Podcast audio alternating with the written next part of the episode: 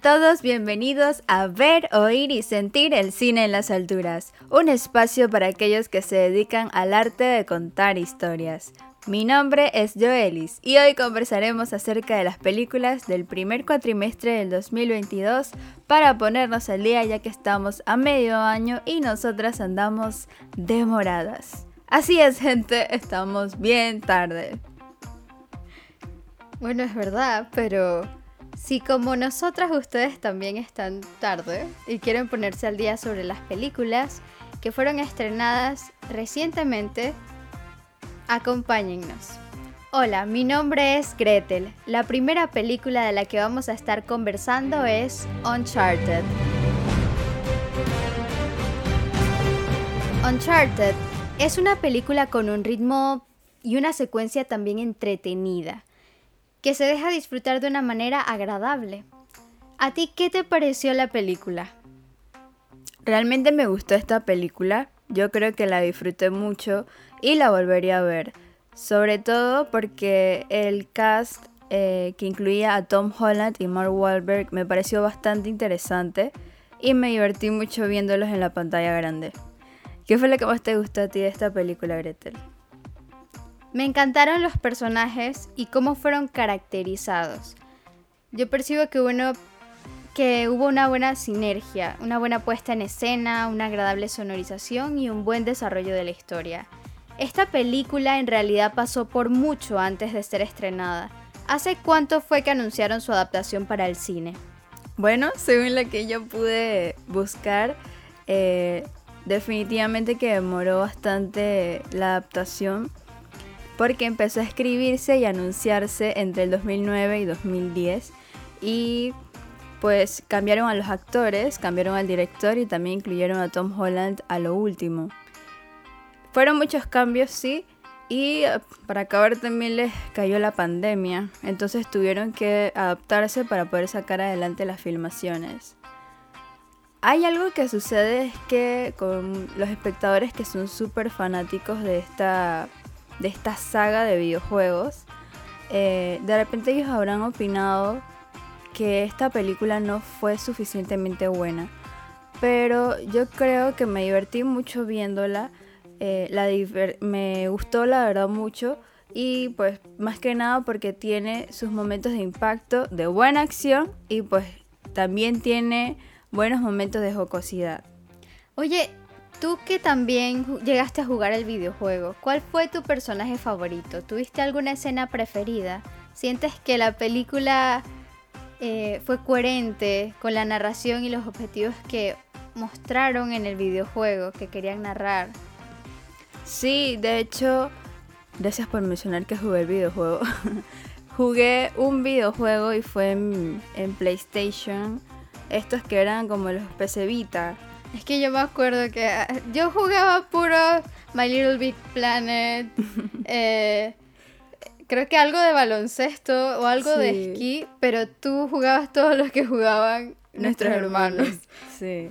Y bueno, esto me interesaba bastante porque mm, me parecía que era retador. Y entonces de acuerdo, la pregunta que me hiciste sí me gustó Nathan Drake, que fue interpretado por Tom Holland. Creo que soy muy fan de Tom Holland y me gusta mucho verlo. Eh, ya lo conocemos a la perfección como Spider-Man. Sin embargo, verlo ahora como Nathan Drake fue como un personaje un poquito más maduro, ¿no? Eh, y mi escena favorita, en verdad, fue la del avión. Esa escena que vemos al principio de la película y que nos lleva a descubrir cómo llegan a ese punto de la historia. Parece que esta, em, esta escena en particular fue grabada por alrededor de cinco semanas, o sea, un mes iniciando otro, em, en grabaciones. Solamente esta escena, o sea, ¿te imaginas el trabajo que les tomó a la producción y por supuesto Tom Holland porque él llega a mencionar en una entrevista que ha sido la escena más difícil que ha grabado en su carrera hasta el momento. Fue retador. ¿Qué me dices, Gretel, sobre los comentarios que comparan la película con Indiana Jones? Mm, sí, puede ser que coincidan mucho. Tienen semejanzas entre aspectos como los vestuarios, Eh, el hecho de que su trama se enfoque en aventuras, en hallazgos históricos, en tesoros y hasta a nivel técnico llega a coincidir o a rescatar en los colores en la misma gama. Y si uno se pone a ver y a estudiar más, claro que va a encontrar más coincidencias. Y creo que es más bien porque lo utilizaron de referencia. Pero en todo caso, es una propuesta innovadora a nivel digital que destaca los nuevos atributos con los que cuenta la cinematografía. Tal vez sea una versión comercial del videojuego, pero desde el punto de vista de aquellos espectadores que son difíciles de convencer de ver y disfrutar cintas como esta, la película dio la talla. Vamos entonces con los datos curiosos de Uncharted. Como primer dato curioso tenemos que esta es la primera película de Notice Dog, el desarrollador de videojuegos, en obtener una realización fílmica. Hay un cameo entre los muchos que hubieron que fue bastante eh, llamativo, que es cuando Nathan y Chloe hablan con un hombre al salir de la playa y ese personaje, esa persona, en realidad es Nolan North, la voz original de Nathan Drake en los juegos de Uncharted. Otro dato que puedo añadir es que Tom Holland fue elegido como Nathan Drake después de que Sony rechazara su casting para una película del joven James Bond, una película que con él como protagonista creo que prometería mucho, pero bueno, fue rechazado. ¿Cuál es tu último dato curioso, Joelis? Mi último dato curioso es que hay una escena en las catacumbas que está rodada en dos continentes diferentes porque Tom Holland se encontraba en Madrid para esa parte en particular y Sofía Lee estaba en Australia en una pantalla verde. Y además fue dirigida de forma remota a través de un iPad mientras el director estaba en su casa en Nueva Jersey. Por lo que vemos que se tuvieron que adaptar eh, a la tecnología y sacaron adelante esta escena en particular. Luego de ir en busca del gran tesoro valorado en 500 mil millones de dólares, es momento de opinar sobre uno de los justicieros más conocidos en el mundo de los superhéroes, porque la siguiente película de la que vamos a estar hablando es The Batman. Gretel, dinos la verdad. ¿Tú querías ver esta película de Batman? Siento decepcionarlos desde el principio, pero no, no quería verla. Les voy a ser honesta. No tenía buenas expectativas sobre esta película y casi convenzo a un montón de gente de que no la fueran a ver. Pero la película al final me dio un buen tortazo en la cara y bueno, pronto les voy a contar por qué. Por otro lado, tú sí estabas emocionada. ¿Cuáles eran tus expectativas? Yo estaba emocionada y era más que nada porque yo conocí a Robert Pattinson en la saga Twilight y cuando me enteré que iba a protagonizar a Batman en esta, esta versión, me parecía interesante porque ya conocíamos al vampiro y entonces ahora va a ser eh, el murciélago, ¿no? uno de los murciélagos más famosos. y pues también porque está Sir Kravitz y me parece interesante esa apuesta con, con estos actores. Pero en tu caso, al final me gustaría que nos comentes si te gustó la película y qué causó que cambiaras de opinión. Bueno, sí, al final me gustó.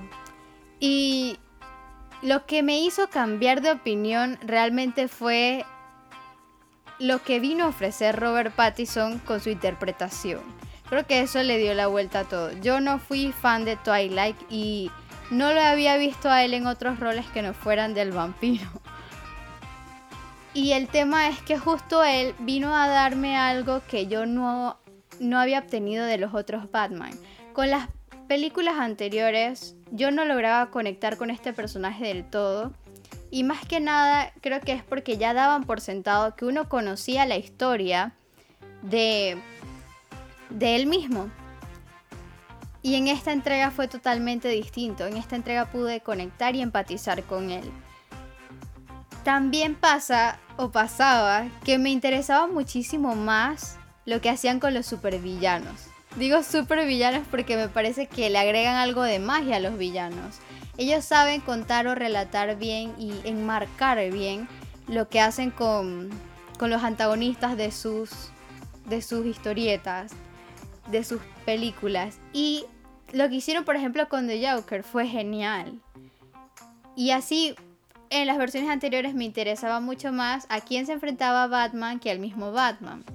Entonces en esta película obtuve la magia de poder empatizar con Bruce Wayne.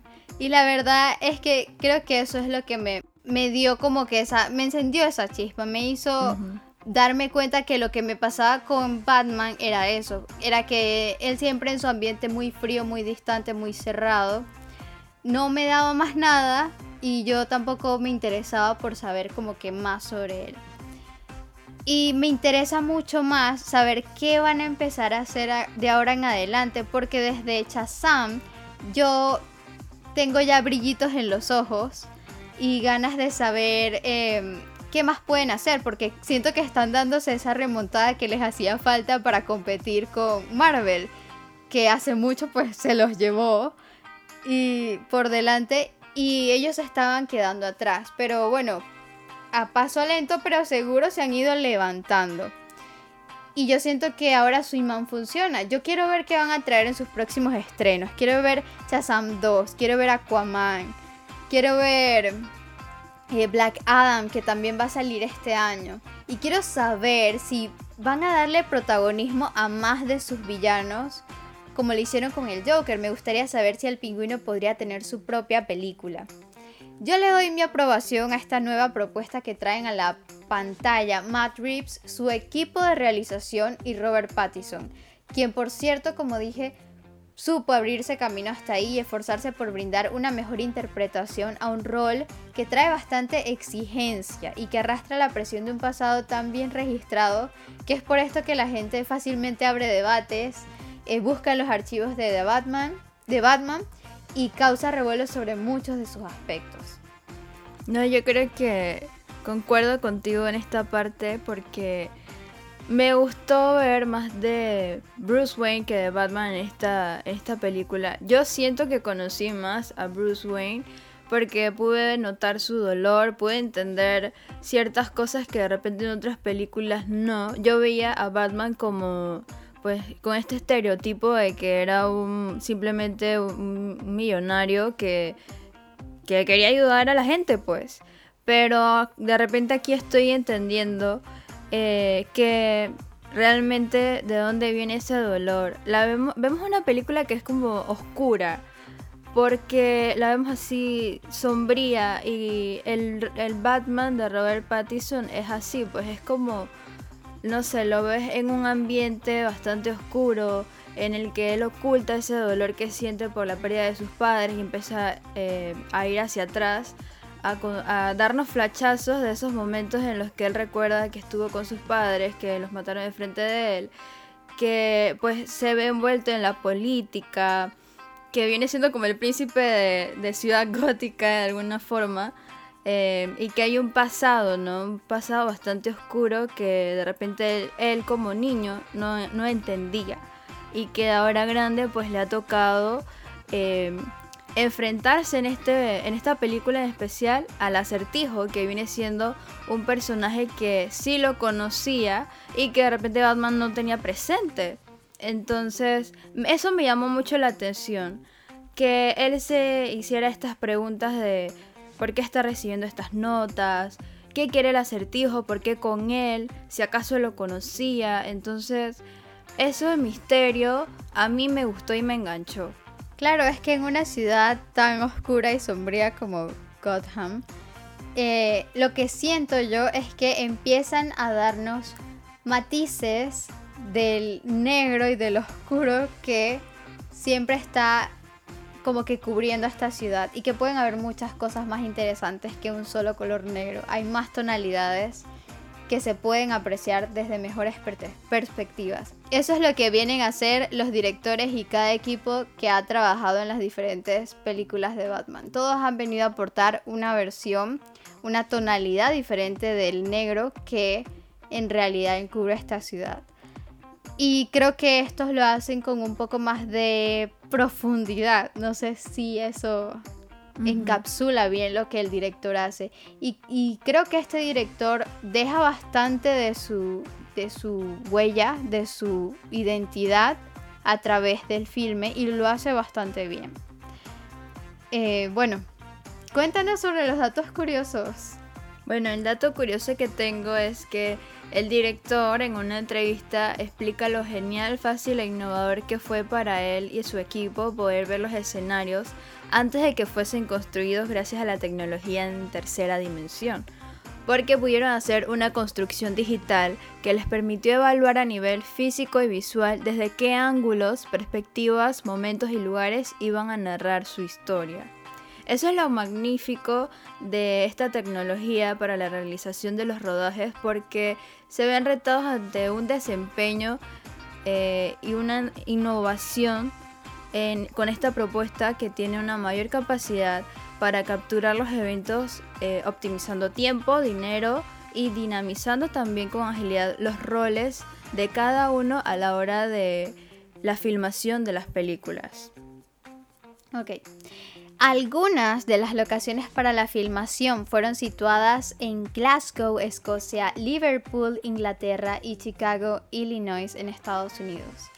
El Palacio de Justicia Central de Gotham se ubicó en el antiguo Palacio de Justicia de Liverpool en Merseyside, Inglaterra, que está registrado como Patrimonio Nacional del Reino Unido. Cerca de este se ubica la Galería de Arte Británica Walker, que alberga una imponente colección de Inglaterra a las afueras de Londres. En este lugar se situaron el Hospital de Gotham, por ejemplo.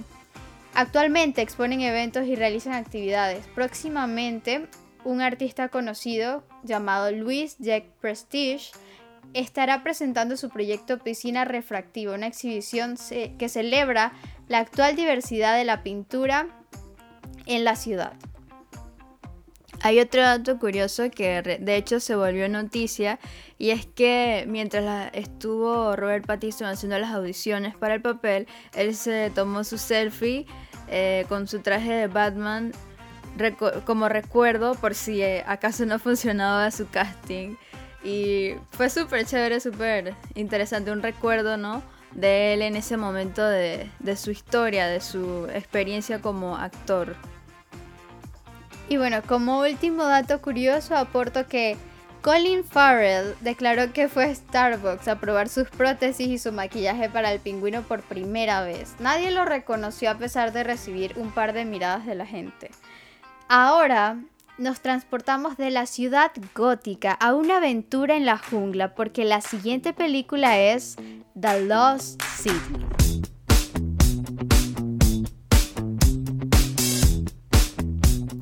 The Lost City es una película con un gran cast porque tenemos a Channing Tatum, Daniel Radcliffe, Brad Pitt y la gran Sandra Bullock. Amo a Sandra Bullock. Ella ha sido una de mis actrices favoritas desde... Y creo que fue por tu culpa, porque tú me pusiste a ver muchas películas de Sandra Bullock, porque a ti también te gusta. Es que yo me siento identificada en la vida. Si yo fuera un personaje en alguna película, creo que sería Sandra Bullock en todas las suyas. Tiene un estilo particular, ¿no? Y me pone triste que de repente no la podamos volver a ver por una temporada. No sabemos si será definitivo, todavía nos falta verla en Bullet Train, que es una película que se estrena este mismo mes, próximamente. Y bueno, no sabemos si este descanso de la pantalla grande será definitiva, pero sabemos que se siente incómoda frente a las cámaras y pues se tomará su tiempo de descanso. Gretel, cuéntanos cómo percibiste esta película.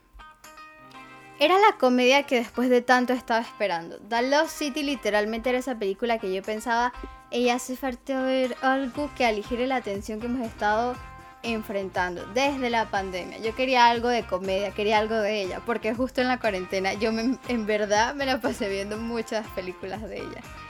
Eh, yo elige, en tu caso fue igual, ¿qué podrías resaltar?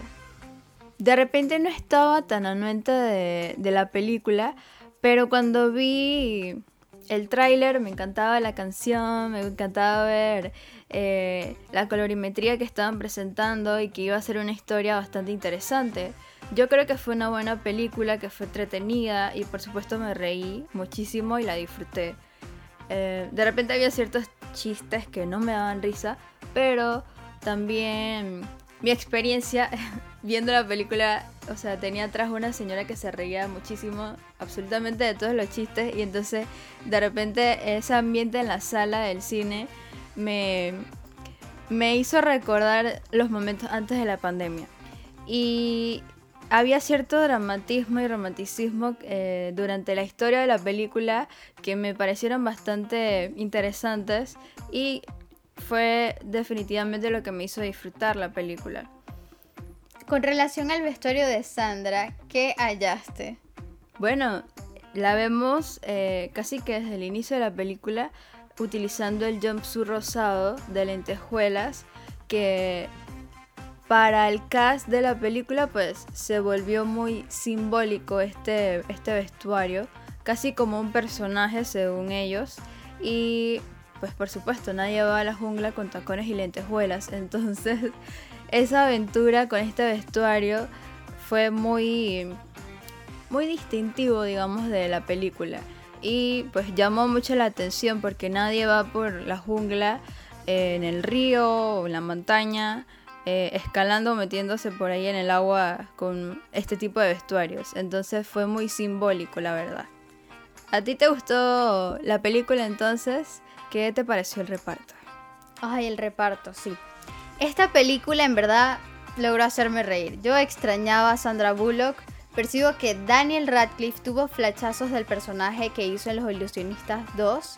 Espero que no lo estén encasillando en este tipo de rol porque sé que es un actor que puede dar mucho más, que lo vimos crecer, sí, en una franquicia completa, pero que creo que tiene la capacidad de salir y sumergirse en nuevos roles, en nuevas pieles y darle vida a nuevos personajes. De Shining, bueno, no esperaba menos o más, percibo que es un papel que le permitió disfrutar airosamente. De cierto modo lo vi cómodo, casi realizado, porque obviamente estaba compartiendo con excelentes colegas y no todos tienen la oportunidad de integrarse justo con dos actores que uno se retira totalmente de la pantalla y se pasa a la, a la parte técnica, a dirigir, a producir películas, a estar ahí detrás. Y el otro pues que Sandra se va a tomar un descanso.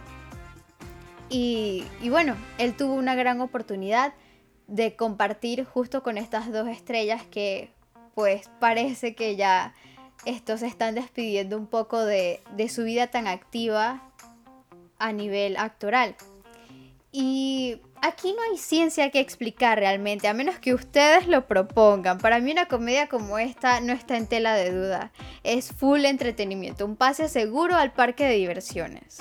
Entonces, entre los datos curiosos de The City tenemos que Después de hacer un cameo en la película de Brad Pitt, Bullet Train del 2022, Sandra Bullock se hizo amiga de Brad Pitt y vio la oportunidad de un casting divertido, lo que llevó a Pitt a aceptar un papel en esta película. Ryan Reynolds fue buscado originalmente para el papel masculino principal, marcando este como una reunión con Sandra Bullock después de The Proposal en 2009. Pero no se pudo llegar a un acuerdo y Channing fue el elegido. También tenemos que la premisa de esta película es muy similar a Romancing the Stone de 1984. El personaje de Brad Pitt comiendo mientras habla por teléfono es introducido de la misma manera que su personaje en Fight Club de 1999, o en realidad que en muchos de sus roles en muchas de sus películas. Parece que es un hábito recurrente entre sus personajes y la mayor parte de la película fue grabada en Samaná, República Dominicana. Es momento del erizo azul.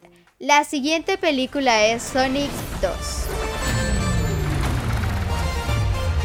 No la vi, pero por lo que he leído, la audiencia señala que es probable que les agradaría un poco más si en lugar de introducir a Sonic a nuestro mundo hubiera, hubieran desarrollado su trama en su propio universo. Así se dejaría disfrutar más al personaje en su propio ambiente.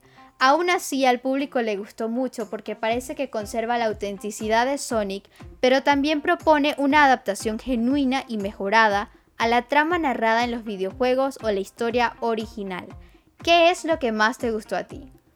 Bueno, a mí lo que más me gustó de esta película eh, son los personajes animados, porque está Sonic, ya vemos a Tails y a Knuckles. Eh, más que nada porque son personajes que conozco desde que estoy pequeña, cuando jugaba Wii en, Mario vs. Sonic en los Juegos Olímpicos. que pues me dio esos flachazos de esos momentos en los que compartía mucho con mis hermanos. Em, esos momentos pues. Y la verdad que se ven muy lindos. Me gusta mi personaje favorito. Entre ellos es Tails y me encantó verlo de regreso pues en este, esta forma y que se están volviendo populares entre los niños hoy en día, en estas generaciones que están, o sea, son personajes que están resurgiendo a la popularidad entre, entre los niños. A la audiencia Gretel le gustó esta secuela, ¿cómo la, la calificaron? La califican de entretenida y describen que es diversión asegurada para los niños, las niñas y los aficionados de los videojuegos. Otros añaden que tiene todo lo que se espera de una secuela. Y tan solo con ver el tráiler puedo decir que más allá de comprender temas como el bien y el mal, con esta película se vinculan las aventuras, la acción y la velocidad de la divertida historia de un erizo azul que vuelve a la pantalla grande con un villano como Jim Carrey para refrescar esos personajes con, con los que pueden familiarizarse las nuevas generaciones como tú mencionaste. ¿Qué nos dice sobre el desempeño de Jim Carrey? Jim Carrey se nota que se divirtió mucho con este papel, él lo mencionó en muchas entrevistas. Eh, bueno, que hizo muy bien su trabajo y que se nota que se divierte con su Dr. Robotnik. Eh, y pues lo hace muy bien, la verdad. Esta es una película que yo vi en español, más que nada pues por la voz de Luisito Comunica, que sé que funciona muy bien para el marketing de la película y eh, nos deja em, escenas post créditos, que es una historia que va a seguir porque nos mencionan ya que Shadow viene en la próxima entrega y me da curiosidad cómo estaría siendo integrado a esta, a esta secuela. Y entonces eh, no sé cómo sería el papel de Jim Carrey en este caso, si sucedería algo como, como con Knuckles en esta entrega, o bueno, no sé si nos sorprende, sí, sí, no sé si nos van a sorprender eh, con la introducción de Shadow, sería interesante saberlo. Y pues saber qué, qué tipo de historia nos vayan a contar ahora sobre Sonic y sus amigos. Y los datos curiosos de esta producción son... Idris Elba dijo al New York Times que el origen de Knuckles le ayudó a desarrollar la voz del personaje. Es un guerrero de su tribu y el inglés no es su primer idioma, dijo Elba. No tiene sentido del humor de la misma manera que Sonic. Es muy seco y de hecho usa el inglés solo para transmitir su punto de vista. No tiene tiempo para las sutilezas y estas fueron las características que utilizaron para empezar a desarrollar, a desarrollar la voz del personaje. El otro dato curioso que tenemos es que el nombre real de Tails es Miles per Hour, un juego de palabras sobre millas por horas y se, revela su nombre durante el final de la película, pero casi nunca se convierte parte de la historia de Sonic. Según la leyenda, la sucursal estadounidense de Sega está a favor del nombre Tails en lugar de Miles per Hours. Eh, y se llegó a un compromiso siendo Miles el nombre real del zorro de doble cola y Tails siendo utilizado en el juego. Jim Carrey dijo que disfrutaba explorando Robotnik en su lado malvado, diciendo que realmente se divirtió pensando en cómo podría crear la voz del personaje. Así terminó utilizando como recurso el intentar replicar el sonido de un sintetizador porque pensó que era divertido. Ahora nos transportamos a Los Ángeles, California, porque la persecución más intensa que he visto hasta el momento fue en Ambulance.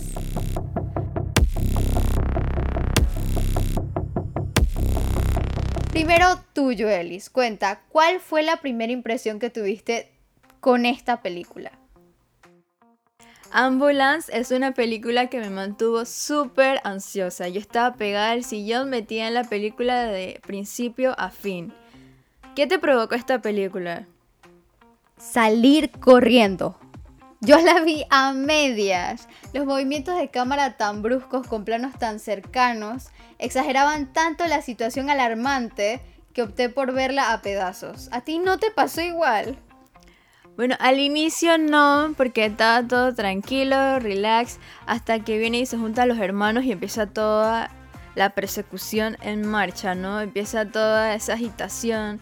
Eh, y uno también se siente así como en corredera con ellos. sí, es que honestamente no hay manera de que haya un día que yo me levante y diga, bueno, hoy quiero ver Ambulance. O algo como Ambulance. Porque en verdad transmite mucha desesperación y en eso el equipo detrás de esta película gana. Eso significa que hicieron bien su trabajo. Este tipo de film está diseñado para estimular este tipo de emociones. Y está bien, es una de las especialidades innatas que tiene Michael Bay.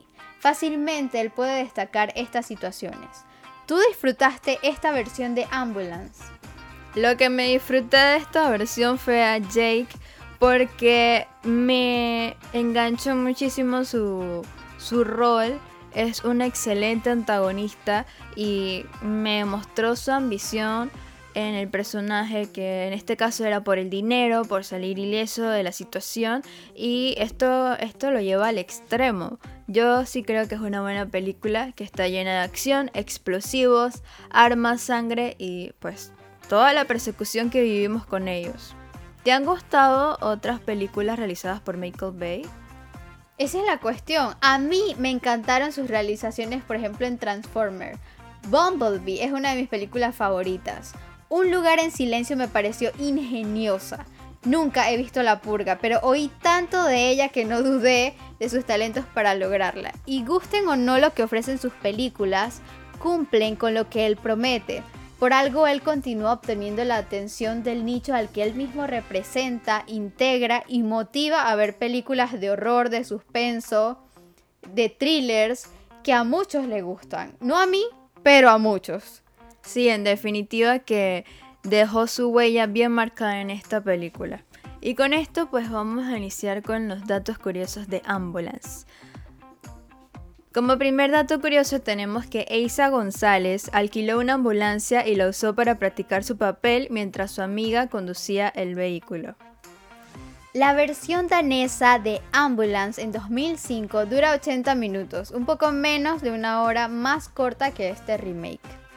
Otro dato curioso es que para que la película se sintiera auténtica, se permitió al elenco improvisar algunas de sus líneas. Y la producción también contrató a verdaderos cirujanos traumatólogos, bomberos, equipos SWAT, francotiradores, miembros encubiertos del CIS y 52 oficiales del Departamento de Policía de Los Ángeles para el rodaje. Michael Bay originalmente tenía otro proyecto en mente, pero la pandemia en Los Ángeles canceló sus planes. Recordó haberle dicho a su agente que necesitaba con urgencia salir a grabar algo, porque se cansó de estar encerrado y eso lo estaba enloqueciendo. Y bueno, esto ha sido todo para este primer episodio en el que hacemos un resumen de las principales películas que fueron estrenadas en los cines de enero a abril del 2022 en Panamá, integrando las películas del primer cuatrimestre del año. Estamos ansiosas y ya queremos conversar sobre películas estrenadas en junio, en julio y las actualmente en agosto. Estamos tratando de preparar contenidos completos, divertidos para los próximos estrenos y queremos conocer cuáles han sido sus películas preferidas hasta el momento. Así que déjennos saber en los comentarios. Esperamos que este sea un espacio en el que ustedes se sientan bienvenidos, en donde puedan entrar en esta conversación y comentarnos sobre sus películas favoritas, sus actores preferidos, los directores con, con los que ustedes se sienten identificados y siempre tengamos este espacio para nosotros, para compartir, para conversar, para aprender y para crecer. Esto ha sido Cine en las Alturas en su primer episodio. Bye.